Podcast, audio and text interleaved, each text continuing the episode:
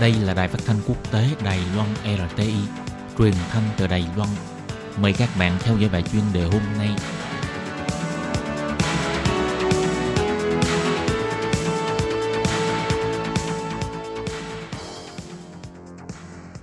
Minh Hà xin kính chào quý vị và các bạn.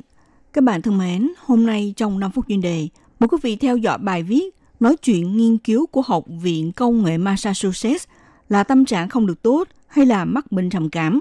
Sau khi trả lời 7 câu hỏi thì trí tuệ nhân tạo AI sẽ phán đoán ra bạn có thể mắc bệnh hay không.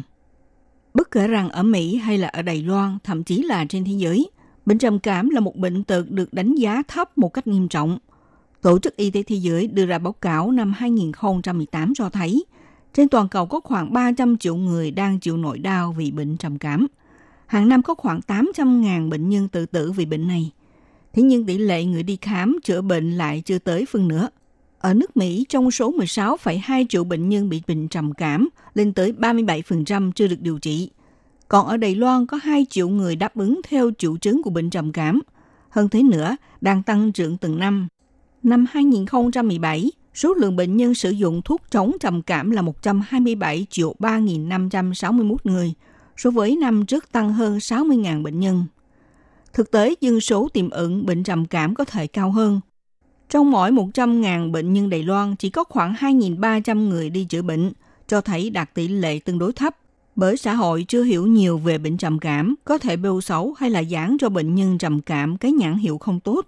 Đa số người chọn những khoa không phải là tâm thần hay là khoa tâm lý để tư vấn khám bệnh, thậm chí là tìm đến người thân để mà trò chuyện trao đổi. Đây cũng là lý do ảnh hưởng đến người bệnh điều trị chậm trễ dẫn đến bệnh tình ngày càng nghiêm trọng. Theo mô hình chẩn đoán bệnh trầm cảm hiện hành sẽ căn cứ theo bản thăm dò vấn đáp từ đánh giá của bệnh nhân và bản theo dõi khám bệnh của bác sĩ.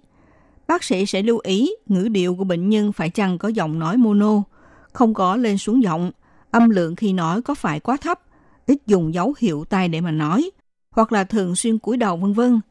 Thế nên thông qua cuộc huấn luyện bằng trí tuệ nhân tạo AI, vi tính cũng có thể tiến hành cách phán định như thế. Học viện Công nghệ Massachusetts áp dụng cách tính khoa học và phòng thí nghiệm trí tuệ nhân tạo.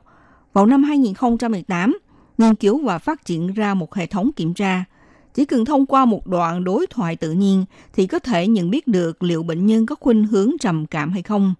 Kỹ thuật này không những có thể hỗ trợ bác sĩ thực hiện cuộc chẩn đoán chính xác hơn, trong tương lai có thể quy hoạch thành ứng dụng di động app cung cấp cho người dân tại về, giúp cho những bệnh nhân tiềm ẩn có thể kiểm tra tại nhà. Nếu cho ra kết quả có khuynh hướng trầm cảm cao, như vậy thì sẽ tiến tới nữa tìm đến bác sĩ chuyên môn để mà giúp đỡ điều trị.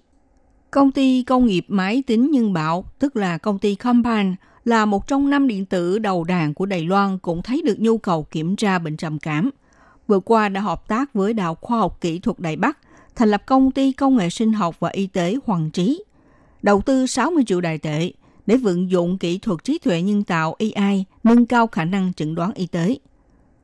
Nguyên nhân ngay bệnh trầm cảm chủ yếu là do bộ phận của vùng thùy trán phía trước đại não điều khiển cảm xúc và sự học tập xuất hiện sự khác thường. Thông qua kỹ thuật của công ty sinh học Hoàng Trí, áp dụng mũ điện cực và thiết bị đo sóng não, để kiểm tra tình hình sống não của bệnh nhân. Kỹ thuật này cũng có thể chờ khi bệnh nhân sau uống thuốc tiếp tục theo dõi và cải thiện bệnh tình, giúp cho bác sĩ xây dựng một hướng điều trị sau này. Kỹ thuật này không chỉ được áp dụng cho bệnh trầm cảm mà còn có thể ứng dụng cho các bệnh khác.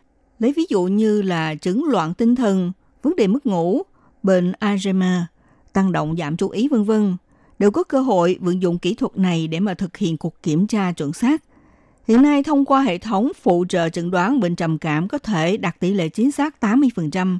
Dự kiến kỹ thuật này có thể chào hàng vào năm 2021.